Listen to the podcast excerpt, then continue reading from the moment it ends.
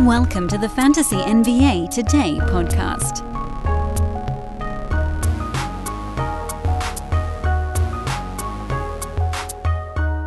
Damn it, I've been promoting this show for long enough, I think. And it was my own family's health that put it off for an extra week and a half, but it's finally here, ladies and gentlemen. It is guest day on Fantasy NBA today. I know, I know. Like a gift from the heavens. Manna from the heavens, as uh, Rob Pelinka would describe this episode. Welcome to the show, everybody. I'm Dan Besbris, your host, and I am joined today by our content director at Sports Ethos, Keith Cork, and betting guru, Mike Fiddle. Keith, good morning to you, sir. How's it going, Dan? I pleasure to uh, pleasure to be here finally. Just realized it's not the morning where you are, but it's the morning where Mike is. Okay. Good morning, Mike. Good morning. They say health is wealth, so we got the best best framing and good health. Now let's make everyone who listens to the pod some wealth. Well done. That was really nice. I enjoyed that immensely. We're going to be talking about Mike and Keith's season win totals. Uh, again, we've been talking about this for the better part of two weeks. And then, as many of you know, last week, my family came down with COVID. And so there really was no ability on my side to schedule an actual podcast. I did shows last week in the like 24 minutes between when my wife could get one kid out of the house to help her walk the dog and when she had to leave for work. And so they weren't, I'll admit this, my best shows in the history of the pod, but I got them out, damn it, because I wasn't going to have, I wasn't going to let COVID make me miss two shows. But the beauty of today is that uh, I get to sit back and relax and just absorb the wealth of knowledge that you guys are going to lay upon me. Um, Keith, I think you, when we were talking pre show, I think you had one more team that you wanted to discuss than Mike did. So we're going to jump straight over to you. We're going to dive right into team win totals. What is the first club that you want to talk about today? And uh, and everybody knows my thoughts on almost all of these because I didn't talk about all of them uh, last week and the week before, but um, I'm sure I'll have an extra thought. But I, I really do want to try to keep it between you guys as best we can. So uh, Keith, get us rolling here. Yeah, absolutely. I've got four teams that I'm looking at here with win totals that kind of stuck out to me. Um, and I think you know, uh, Fiddle's got some really good ones too. And I know there's some overlap there as well, but we'll try not try not to uh, do that. But uh, first one I've got here on the docket is the Chicago Bulls, and of course, um, we know I'm a big Bulls fan. We know I'm the host of the Ethos Bulls Pod. Uh, it's not. It seems like a homer bet, I know, but uh, it seems like you know this line here, 37.5 wins. I've got the over there. Uh, it's on BetMGM. It's at minus 110 for the for the odds. Uh, I just think it's it's reflecting the sentiment out there that the Bulls are somehow going to move Zach LaVine, and I think that the Bulls really want to move Zach LaVine. Uh, I'll go ahead and preface that by saying that, but uh, they're just not going to be able to. That that contract is just not going to be movable. We saw what Bradley Beal went for uh, in the marketplace. Obviously, Beal had a no trade clause, so it's a little different there. They probably get a little bit of a better return for Zach LaVine, but um, I really don't think that's going to happen. I think the Bulls are largely going to go into the season with the crew that they currently have. Um, you know, maybe they add, uh, they still have one more roster spot to add somebody, but they added Jevon Carter this offseason. They also added Torrey Craig, which I'm really big fans of both those guys, and they address directly the two biggest uh, flaws of this team, which are three pointers and uh, and defense. And so those are both three and D guys that I think are going to do do wonders for this Bulls team. And we saw what they did after the break. You know, when they had uh, Patrick Beverley running the point guard, and they were able to kind of shift the guys on their roster into more of their natural roles, so to speak. You know, Coby White coming off the bench and uh, Patrick Williams also coming off the bench next to Coby White, and they had a really good rapport with each other. So uh, they were 13 and nine, I believe, when they added Pat- after they added Patrick Beverley. And so I'm curious to see what they do. I'm assuming they start Jevon Carter, and if they do, then that means that we have that same bench unit, and I really like that. So. Um, just all their offseason moves just seem to indicate to me that they're looking to win now. And of course, they applied for that player exception for Lonzo Ball. It's a 10 million, 10.4 million, I believe, exception, which they haven't used yet. But I do think that they are going to use it. I think they're going to be the uh, uh, my big, big, bold take here is I think the Bulls are actually going to be a tax team for the first time in a decade and the second time in the history of the franchise. So we'll see how that plays out. So I'm going the over of 37.5 wins. I uh, I have one follow up for you, Keith, before I get Mike's thoughts on Chicago. Are you at all worried about something that I, I mentioned, I think, in my Bulls review, which, by the way, I did lean over with you on this. But one thing that does scare me is stagnation syndrome, where you're like Mm. kind of running it back with a team that wasn't that great. Sometimes that pushes teams down. Are you at all concerned that that's something they have to fight their way through, and how do they do so? Yeah, I'm not, you know, and again, I I, I know this is gonna come off as a homer take. I'm usually one of the people that bets against the Bulls. I'm really not like a true homer where it's like, you know, oh, the Bulls are great, the Bulls are great. I think don't think they have a great team, but I think they're better than 37.5 wins. I think, you know, when you're talking about that stagnation, I think it's kind of the opposite in this case because last you know last season they were 27th in win percentage in clutch games, um, despite being ranked fourth the season before that. And I think that can only have some positive regression there. I mean, the clutch they were just absolutely terrible. Um, but that wasn't because they weren't getting good shots. It was just luck, you know, it was balls bouncing off the rim when they were supposed to go. It was other teams scoring, you know, shots that weren't necessarily great quality shots. Um, so I think it's actually going to head the other way. So that's why, again, I lean the over here. Mike, what are your thoughts on Chicago? At 37 and a half, I don't have too many opinions into which direction to bet, but to back up Keith's points and to add on two things he hasn't said yet, the East definitely got weaker. And Billy Donovan is a pretty undervalued and underrated coach in the NBA. So I like the idea of sticking with some continuity and being in that Eastern Conference. So I don't mind it. It's it's Keith saying he's a a Bulls fan and all that. It's it's actually not a homer take. I want to defend him here. He's a very realistic Bulls fan. So you can listen to this uh, fanatic telling you to bet the over on his team total. I had the under last year on Chicago. I thought the Lonzo Ball injury was going to derail them, and it. I, I thought it kind of did. But I am also with you on this one, Keith. I, I I lean to the over. I just I think the number may have bounced too far in the opposite direction because of all of that negativity. But if they got off to a slow start, that's that's to me the big fear. Then because yeah. Demar mm-hmm. also uh, expiring contract, are you at all worried yeah. that he could get moved?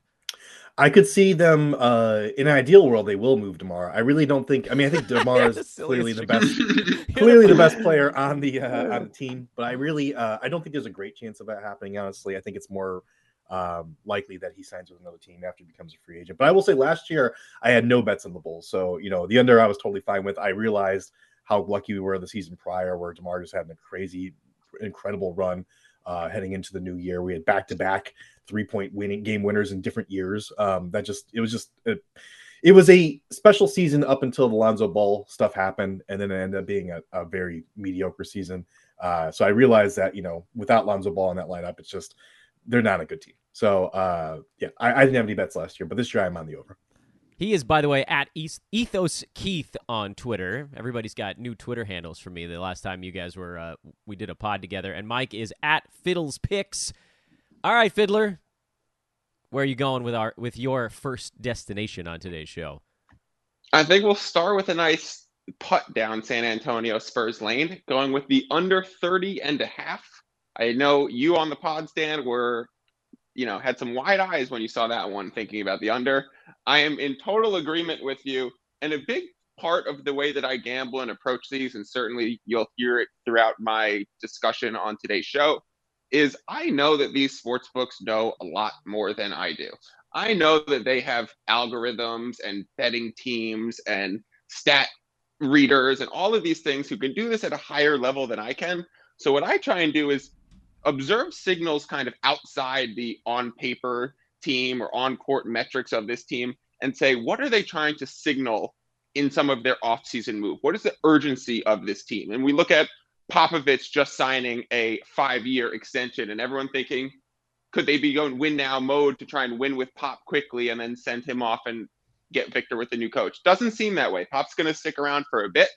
They, they've already announced that uh, Wembanyama is going to have injury load management his whole rookie season. Uh, they're going to prep his body. They don't want him taking too much damage. I think he's going to try and get to that 65 game threshold for season awards, but I don't think anything beyond that. And then if we just look at some of their basic roster moves that they've done this offseason, acquiring Reggie Bullock from the Mavericks and acquiring Cameron Payne from the Suns. Actually, I think his name's only Campaign. I don't think he's a Cameron.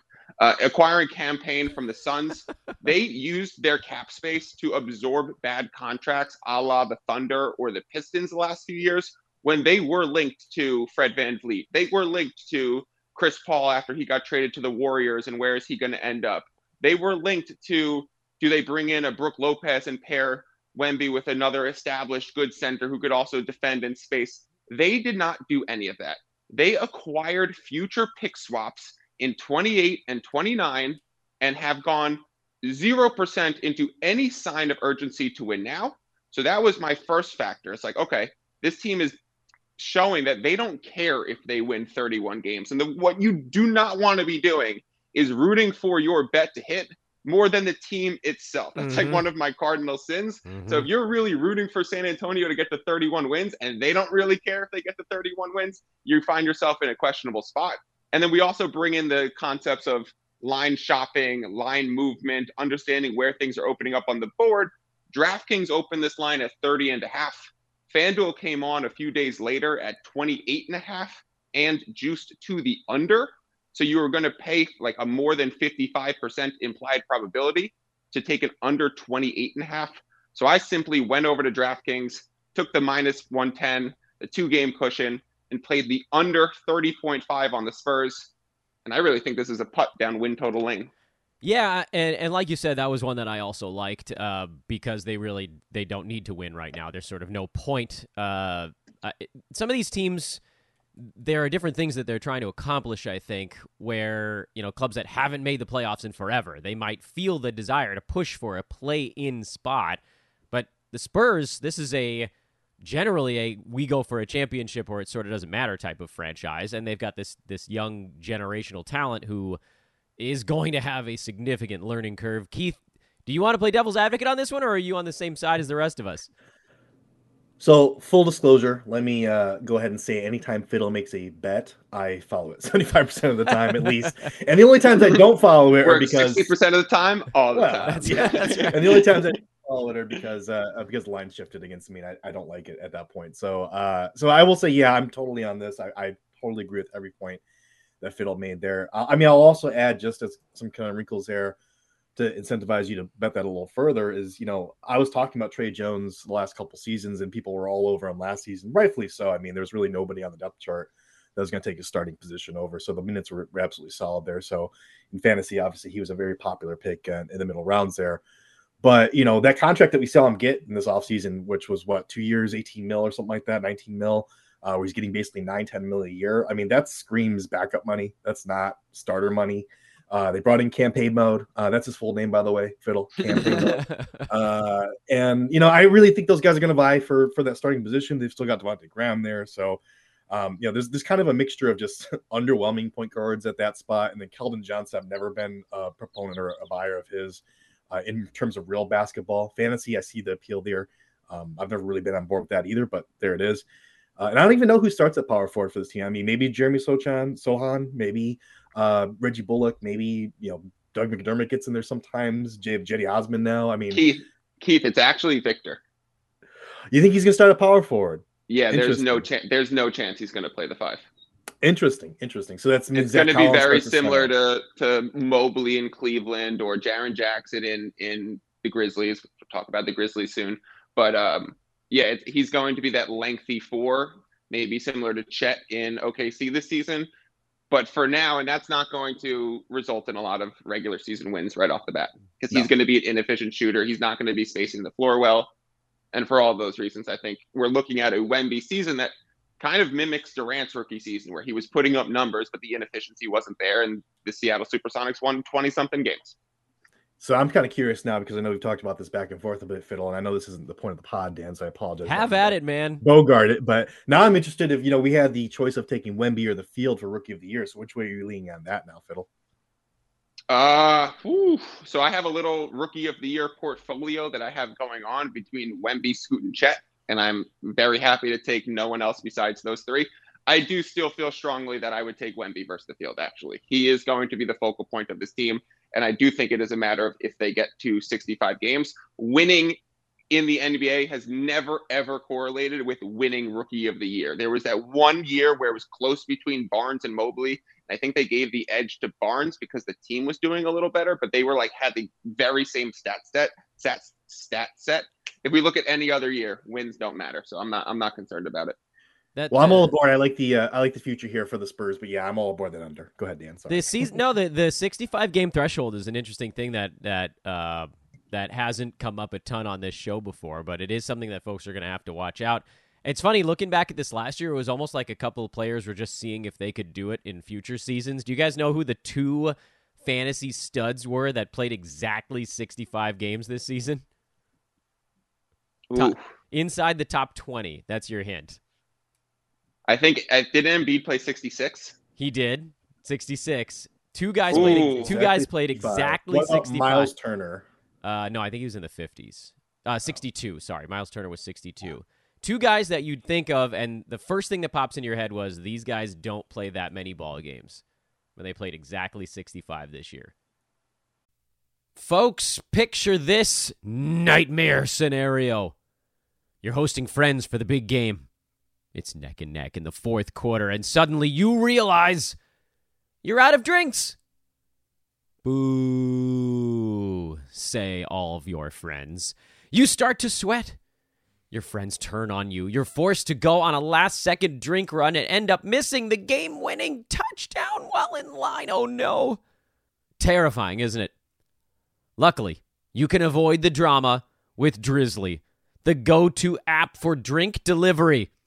With Drizly, you can shop a huge selection of beer, wine, and spirits, then get them delivered right to your watch party.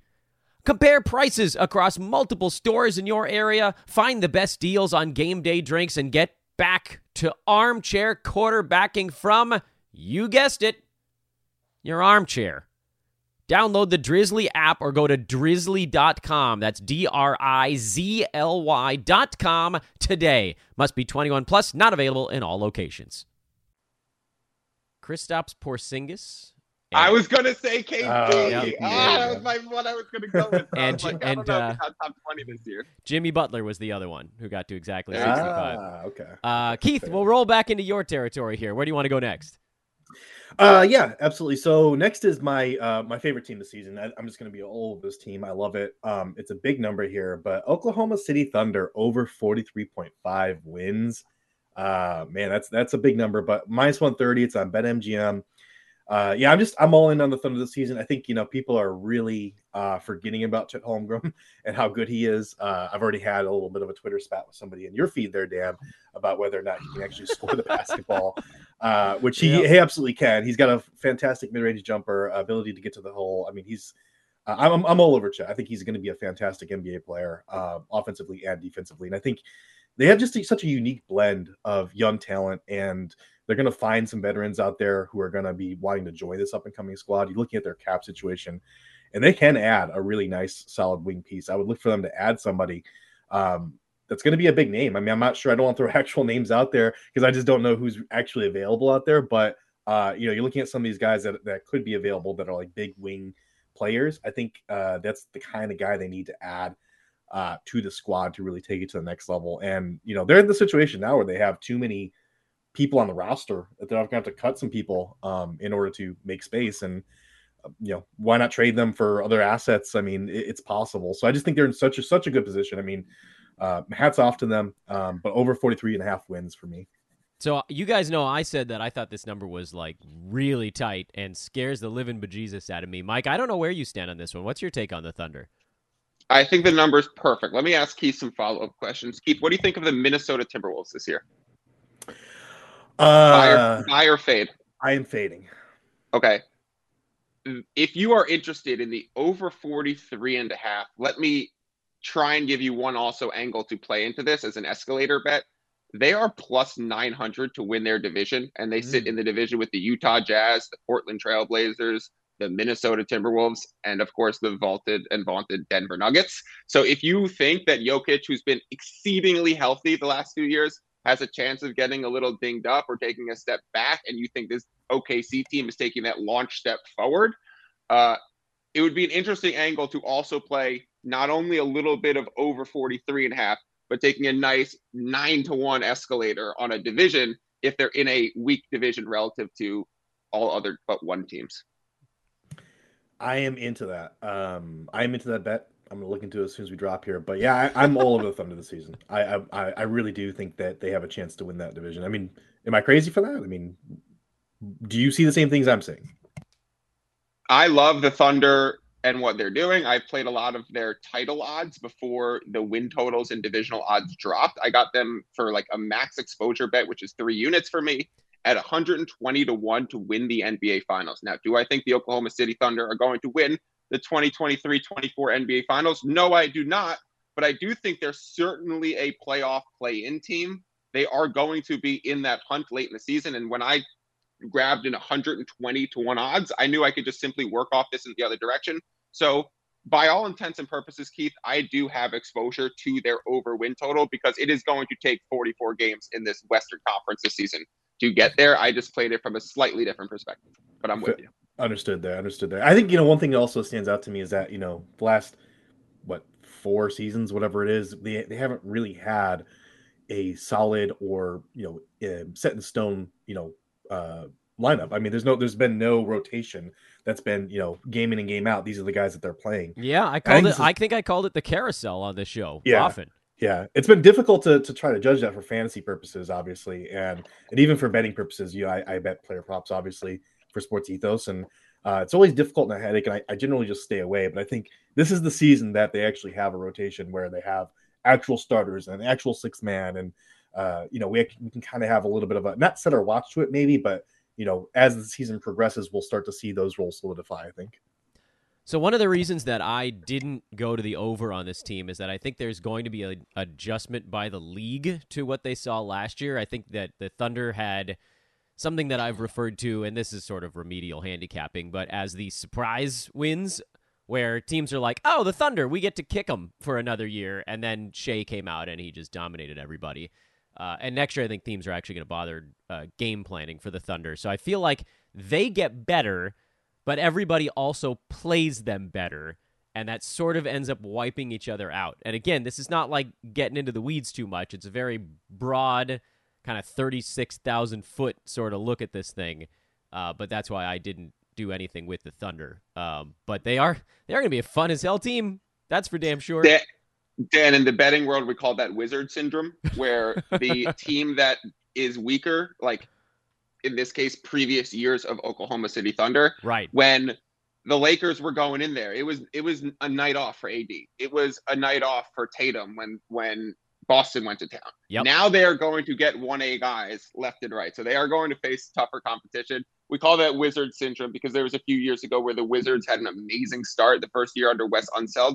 You actually look back and at it, they, they didn't play any tier one guys. When they beat the Sixers, there was no Embiid. When they beat the Celtics, there was no Tatum. So there's they call it wizard syndrome. Yep, that's the. uh Suddenly, you got a target a little bit now. I think Denver's actually going to have a target on their back for the opposite reason. Now, having yep. won a title and having called out the media incessantly, teams are going to want to go in. Mike Malone. Yep, they're going to want to go in there and club them this year in a way that teams haven't really cared about in the past either.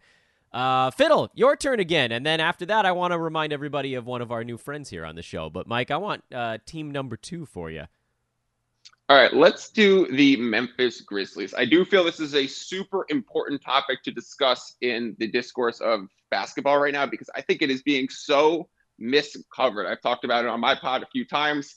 Go listen to the advantage. But it's also just everything we're hearing about the Grizzlies right now is Ja Morant suspension, uh, Brandon Clarke dealing with an injury, uh, you know, all of this turmoil surrounding the team, some playoff flameouts, lost Tyus Jones and the best backup point guard. Did they spend too much on Marcus Smart? Everyone's really riled up that the Grizzlies are not doing the right things. But if we actually take like a call our 20 second coach's timeout and say, wait a second, let's look at the way that their cap sheet is lined up and what might happen with this team this exact season. This is a key season for the Memphis Grizzlies because of their cap situation. So, one thing I always talk about is, and I just said it earlier in the pod, is I'm looking at things off of the court. I'm looking at ways that the team is signaling away from the court to show what they're positioning themselves to do and what they plan to do and where they expect themselves to go. Where's the organization signaling of their goals. So if we look at the Memphis Grizzlies, and I'll quickly run through some of the players. Jaren Jackson Jr. is in a four is in the third year of a four-year deal where he's only getting paid $22 million a season. So he is an absolute steal.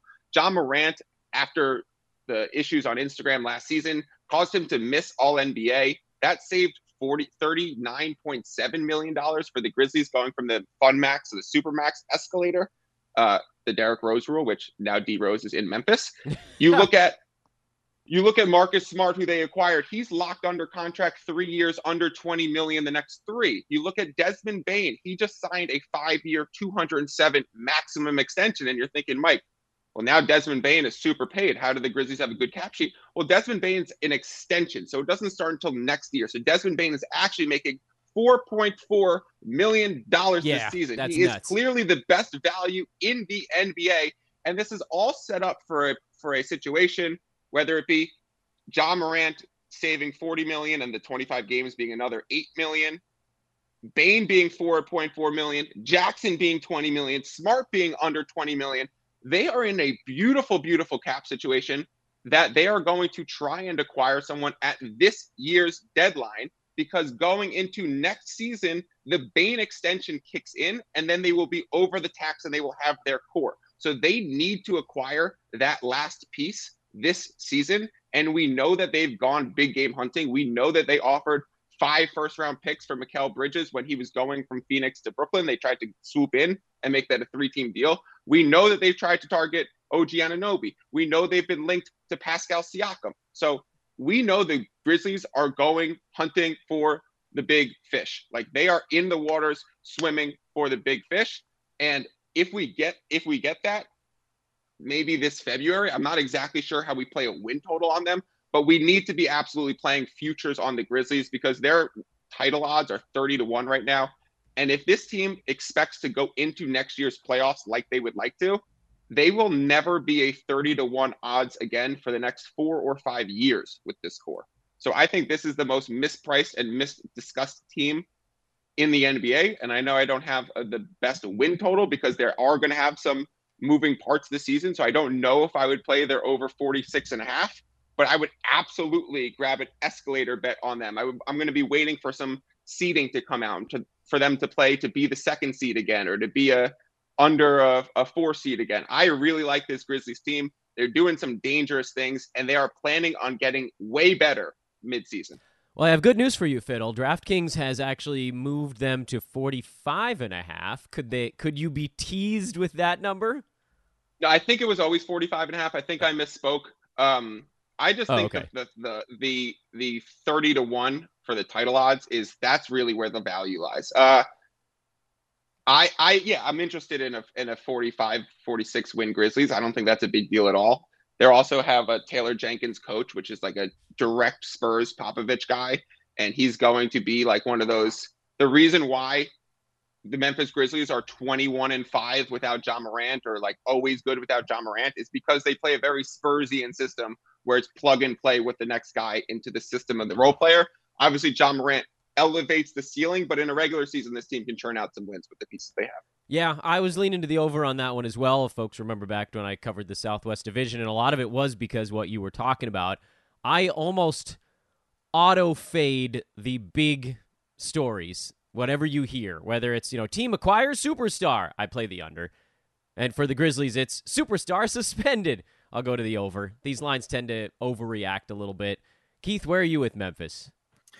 Yes, uh, fade the public. That's that's absolutely good sound advice there. Um, yeah, I, I'm I'm entirely in step with Fiddle here again. I mean, I, I hate to make this less entertaining than it could be, but uh, but I do think that that escalator bet is where my my interest would lie there because I think thirty to one. That's just that's just ridiculous. I mean, the, the Grizzlies are much better than that and much closer to being in a championship than some of the other teams in, in front of them in those those uh, odds. So yeah, I at that number, the win total, I'm not super interested in that. I don't. I'm not convinced that Marcus Smart is a great fit um, on that team. Uh, I am worried about the Ja Morant situation with the uh, you know, it's not just that he's suspended for 25 games; it's the history and the pattern of you know, for lack of a better term, misbehavior that makes me um, wonder about it and wonder about the rest of the team and how they you know um, feel about this situation. But I think you know, as long as you have Jaren Jackson Jr. on your team and he's going to be underrated, um, you're going to have a very good team. You're going to win a lot of basketball games. So, um, you know, I, I would lean towards the over there. Uh, I'm already on that bet for the championship odds with with Fiddle. Um, think that's going to get better as we progress here, but um, not super interested in the over for the win total.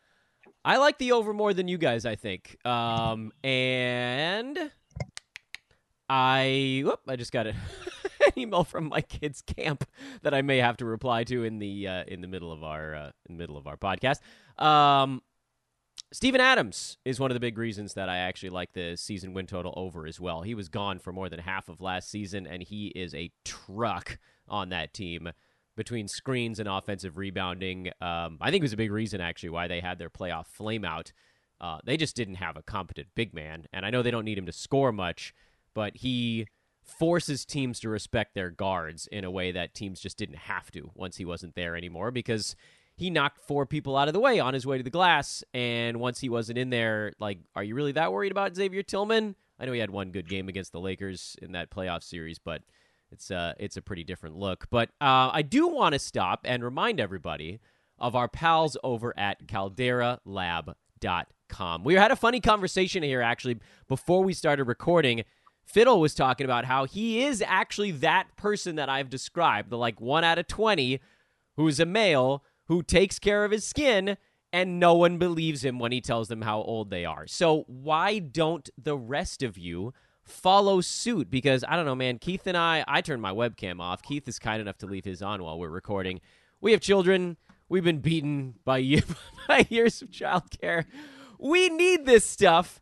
Head to calderalab.com, use promo code ETHOS, and get the regimen. It's just two minutes in the morning and two minutes in the evening to help reduce the signs of aging in your male skin. It's skin care that just has not been tended to in forever. All the skincare products you see on TV, on the radio, those are geared towards women. They have a product line out that is finally out for men. I know I've talked about it on this show a bunch. The Icon, E Y E C O N, reducing signs of aging around your eyes, fine lines, wrinkles, the puffiness. My God, the puffiness.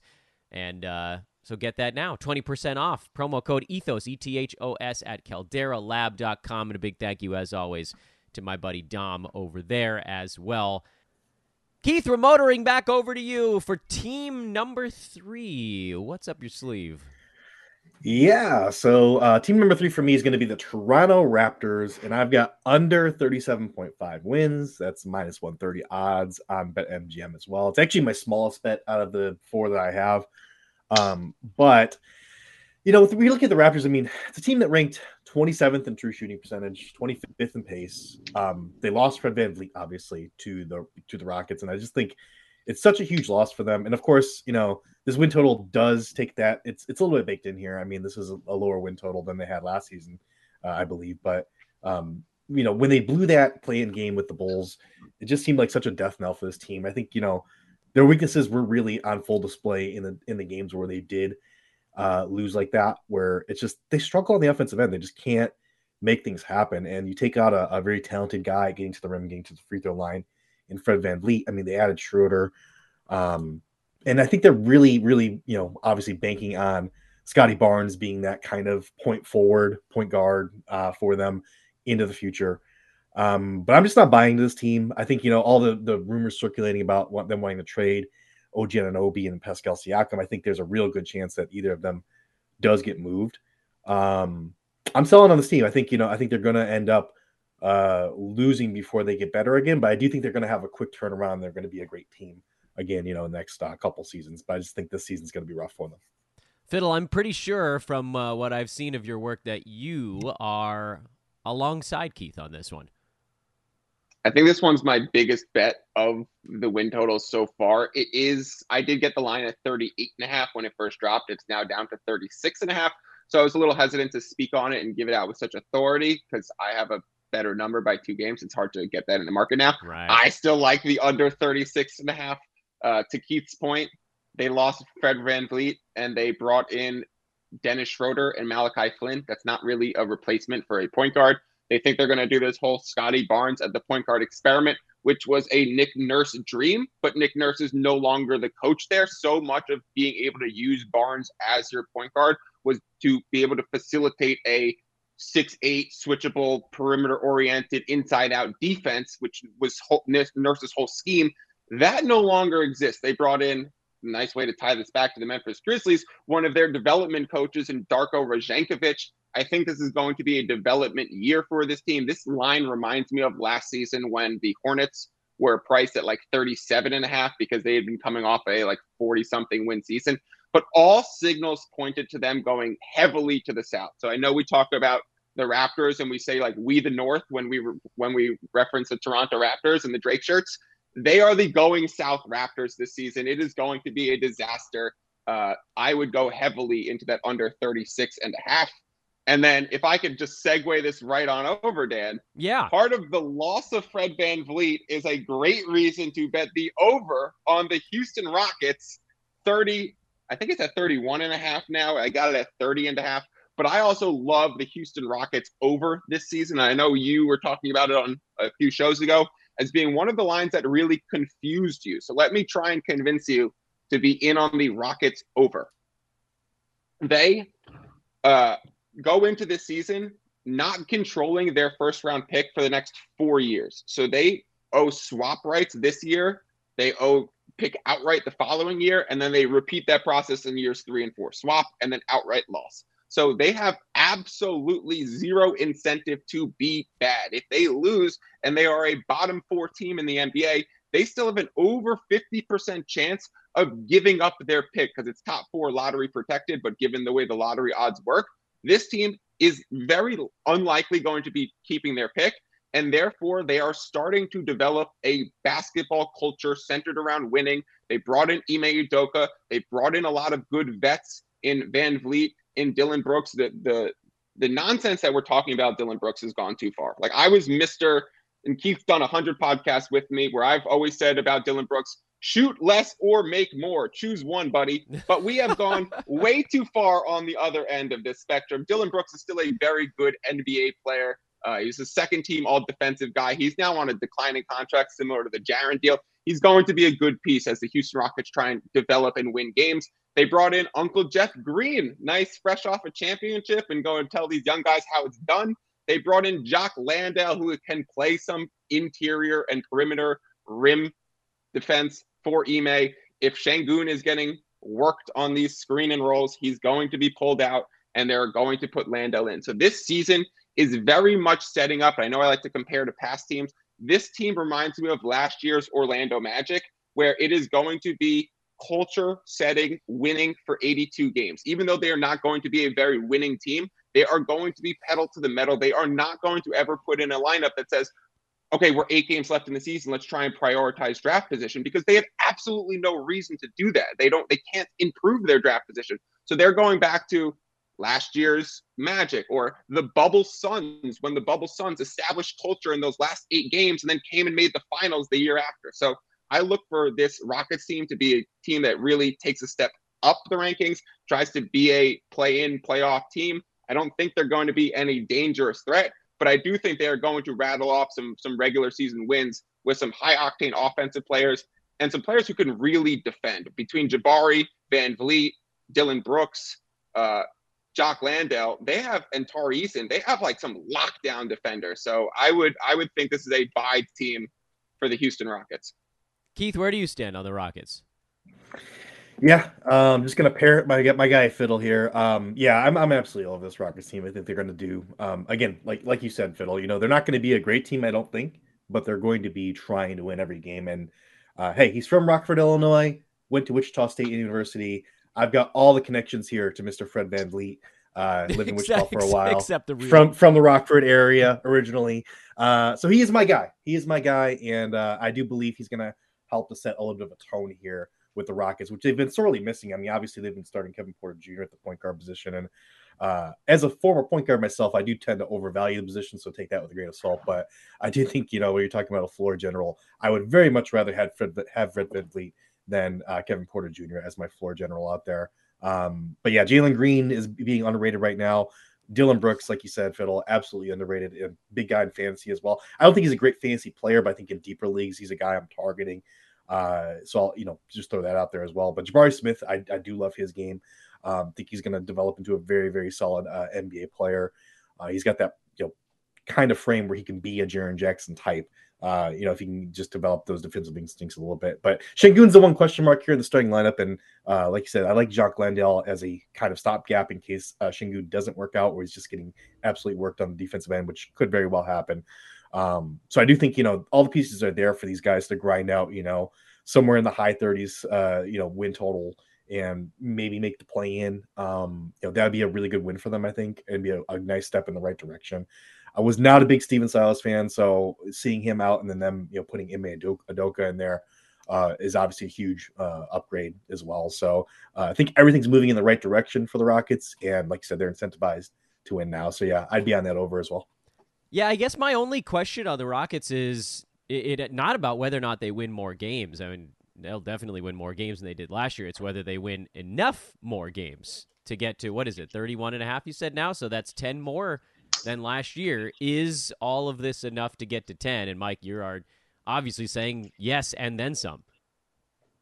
Yeah, I think it's. I, I don't really compare this team to last year's team. Keith mentioned the coaching change, uh, the veterans' presence that they brought in. This was one of the hardest teams to watch last season. Uh, I can't. I got to be honest. I did not watch many Rockets games. I think the hardest. To, I think the hardest. Yeah. if, if you wanted to, if you wanted to bet a player prop over, you just took the star player going against the Rockets that night. They literally all. If you look at the stats from last season, it's hilarious how many of them had their season high or yep. career highs against the Rockets. Yep. Uh, I want to second the part on Jabari Smith. This kid is incredible at basketball. He has never been in a appropriate system and he's never played with guards who can get him in the right spots to get the right ball. That goes back to his college days and certainly last year with KPJ. Jabari Smith is going to be the linchpin of this team for the future. I think he is as elite as Evan Mobley and Jaren Jackson in terms of a prospect. I've always always over him in terms of Paolo for last year's draft. I understand Paolo's more NBA ready in year one, but the things Jabari can do contribute to winning at such a high level. This man is Rashard Lewis, who with a lockdown defender. So I, I love this team. Uh, I love what they're building, and I think the com- combination of Fred VanVleet is going to get more open shots because they're going to be pressed elsewhere. The Raptors had no shooting besides Gary Trent. So Fred VanVleet's catch and shoot numbers and his off ball shooting numbers were, were tough. But now you have Jalen Green and Jabari who are like a slasher and a sniper. So you have Sengun who can hit a mid range. You have all these other options to start spacing the floor. We know Dillon Brooks can't take a shot, but he'll certainly take them. Um, but yeah, they're going to not only be hard to score, but they're going to be able to get their players in the right spots offensively. So I think this team's set to take a major jump. That actually makes me start thinking, Dan, a fun angle to look at this would be to try and find the most improved team odds. I know, Keith, you posted this in the Sports Ethos Wager Pass and Discord channel the other day for NFL, talking about are the New York Jets going to go from a seven win to a 12, 13 win team? And you play this awesome angle to have the most plus wins from last season to this season. If that's the Houston Rockets this season, and we can get that yeah. at you know five to one, six to one, seven to one, that's a nice little escalator angle to play the Rockets over. Yeah, let's see if that exists. And we didn't even mention everyone's favorite third overall dynasty pick here in Amen Thompson, who uh, I'm pretty high on long term. I think he's going to maybe have a rough rookie season here. We'll see, but uh, I'm very encouraged by his defensive abilities as well and what he brings to the table for the Rockets too. Is it weird that I think Jock Landale might be the most important of those pieces? I, no. Check my Twitter, Dan. I've said it before and they come screaming for me. yeah, yeah, I know. I know. You can't say anything bad about Alperen Sengun or the whole Sengun. damn world is they will they will cut our throats here on this podcast. He's fun, but he really doesn't yeah. guard anybody and on a team that's going to try to win now, his his minutes are going to get challenged in a way that they kind of weren't. I mean, he was losing minutes last year to Usman Garuba, who I personally hadn't heard of until last year. Uh, Jock is like a legitimate basketball player. I, I, I know that mm-hmm. a lot of the a lot of the response was, well, hey, at least they didn't bring in Brook Lopez because that would have completely crushed Sengun. Um, I still think this is going to hurt him. It's going from basically having no backup to having a competent one.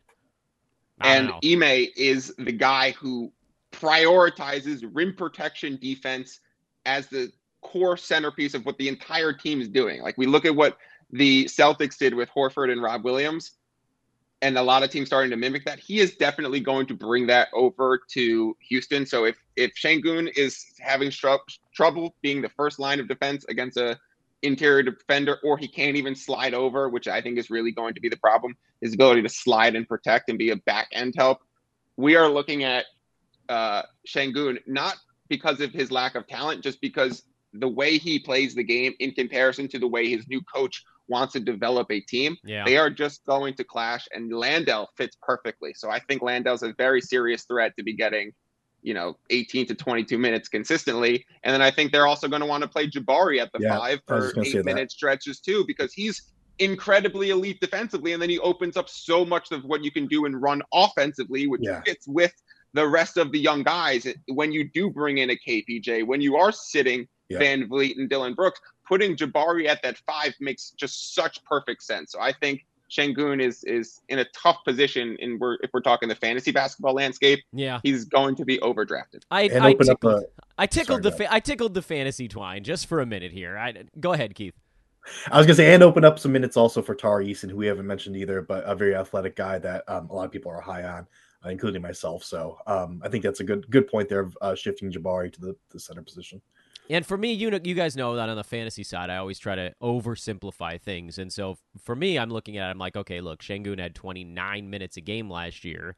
If someone's coming in that might average 21 as his backup, or even 18 as his backup, and then you've got three, four minutes of Jabari at the five, that's just less. That's just less. Yep. That's left over. And that's kind of all you really need to worry about when you're looking at the fantasy side is will the minutes decrease? Will the chances decrease? And unfortunately, that's probably what's going to happen.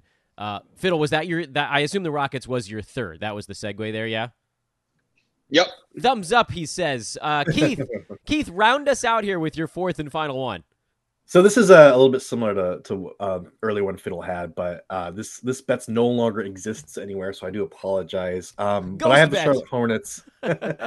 I do have the Charlotte Hornets over 29.5 wins at minus 115 on FanDuel. I took that at a max bet, uh, which I hardly ever do. I don't do that very often anymore, but uh, I did that with the Charlotte Hornets here. Uh, look, Miles Bridges, um, you know, legally, ethically, uh, all kinds of weeds there. I don't want to get into that. I, you know, but his rapport with LaMelo Ball was through the roof when he was playing. He's coming back. Um, you know, he hasn't been injured. He's presumably been able to play basketball, keep his body in shape.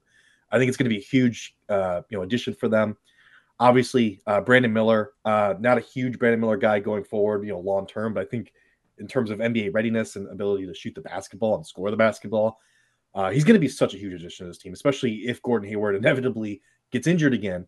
I think he'll step into that role and, and be able to play uh, quite a few minutes right off the bat. But you know, if Gordon Hayward stays healthy, I mean, Gordon Hayward is uh, undervalued at this point now as well. So um, I think he's a piece that people have just forgotten about as well.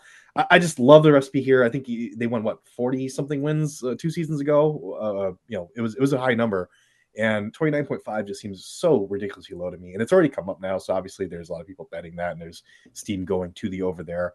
Um, whatever the line is now, I think I think I still would get in on the over there. Probably not max bet, but just a one unit bet. Uh, it looks like 31.5 right now on, on uh, DraftKings, but you might be able to find 30.5 other places. But um, I really just think that this is a bounce back season for the Hornets. Yeah. Yeah, I mean, you know, I'm I, I I still like the over even at 31 and a half. I just seeing like what they were able to do a couple seasons back and then last year when they almost immediately pivoted into losing with LaMelo Ball and his injury stuff that Yeah. this is just a lot of things pointed in the right direction. Mike, I don't actually know your feelings on the Hornets. I'm curious. I think this team could go either direction. I think they might be selling parts and trying to get rid of Gordon and Terry and playing more Bouknight and Kai Jones, in which case that's a disaster. Uh, but I also am very in on LaMelo. Like I love LaMelo. I know Bridges has his off-court stuff, but he's a fantastic basketball player. Brandon Miller is a phenomenal Paul George looking like prospect. I don't know how good he's going to be in year one. Then we look off the court and what things that they're dealing with that I always reference. They have PJ Washington unsigned right now as a restricted free agent.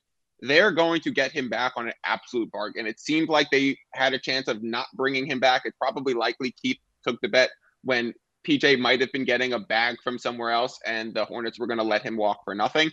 It has got to the point in the offseason where we're still wondering why PJ Washington is unsigned and teams don't have the cap space. So he is not going to get the money that he originally wanted. So he's going to get a very small deal, probably a one or two year type contract, so he can get back to the open market and not be a restricted free agent. Bulls give him that exception. 10.4 million. Come on. There you go. There you go. And if that happens, Keith, the Hornets are a gazillion percent matching that. So Yes. then that's that means he's coming back to the Hornets on 10.4, which I mean, that helps your over. He's a very much a winning, versatile player. He's one of those guys, just like Jabari, who could play the five and he could shoot and he is a little bit of a playmaker. Um, and then if we look at, you know, they kept the same coach. They should be a little bit healthier this year. Uh, East again is weaker around them. So yeah, I don't mind it. You could play the 30.5. I just checked for Keith while he was talking. 30.5 is available on FanDuel at only minus 105 juice. So you're you not go. even paying standard VIG for that, and you can get it at 30.5. So if you want to join in on Keith, which I don't mind, it would be taking that 30.5 at FanDuel. Yep. That's that's where I, I would. that's where I'm going. I think they try to win. I, I just I feel like last year left such a nasty taste in all of their mouths, and I think they were going to try to win last year until LaMelo went down. The health Yeah. to me has to be the thing, though. If that if that comes unglued early, then the whole thing also comes apart again. But and none LaMelo of us played- mentioned that you know they have a new ownership coming in like they Yeah. they Yeah. are about to the reason why mj has not only wanted to sell but truth be told for some people who are in nba circles has almost been pushed to sell is because all of these other teams started by mark cuban when he took over the mavs have gone massively upgrading into their player performance into their practice facilities into their team playing and stuff and the charlotte hornets sadly have always been way behind these other teams. So now they have an influx of new money coming in. They have an influx of new young players coming in. They have a chance at a really new culture in Charlotte, which is a great basketball city. Uh, you know, Duke and UNC are both very close by to Charlotte. So you have some mega basketball fans in that North Carolina area Oh, yes. and I think uh, you could you could see the Charlotte Hornets become a fan favorite if they you know play well and you know get some new merch and the team playing you get some cool social stuff from it. So I think that the players might have an easier time between games, might have better flights, might have a better recovery schedule. Those little things can add up and make a big difference. Yeah, the all that- vi- the all vibes team. That's what that's what that comes down to. Keith, go ahead. And I think it bears mentioning that Mitch Kupchak himself said that you were in it to win it, and you know when uh, they had a chance to take take Scoot Henderson, who I believe, and I'm sure many many basketball fans believe, is going to be a better prospect uh, long term than Brandon Miller. They went Brandon Miller because he's the better piece right now that fits next to the pieces they have. So that leads me to believe that they're not going to um, sell in mass. I could see them trading Gordon Hayward. I could see them trading uh, Terry Rozier, who's still on the team, obviously. Um, you know, those pieces I think are tradable, but I'd also think you get really good pieces back if you do trade those pieces because pieces, you know, other teams do want those guys on their team. So, yeah, um, I'm not all that upset if they got rid of Gordon Hayward anyway. He Yeah, uh, he was moving he was moving at about like 40% speed all of last year. I mean maybe he maybe he gets some of that burst back this season, but that dude was that dude was moving like molasses last year. That was kind of hard to watch for stretches. He had there was there was something that was markedly different with him. Um, but anyway, I don't want to derail us too much here, gentlemen. Uh, this was wonderful. I'm so sad that I uh, made everybody wait this long, and I'm also very apologetic that I made you guys wait this long while I worked my way through all of all of illness stuff here. Uh, Mike, final thoughts on uh, just just win totals as a whole? Because I think someone dropped into one of our mentions and was like, "I can't have my bankroll tied up for that long." I know you have thoughts on that.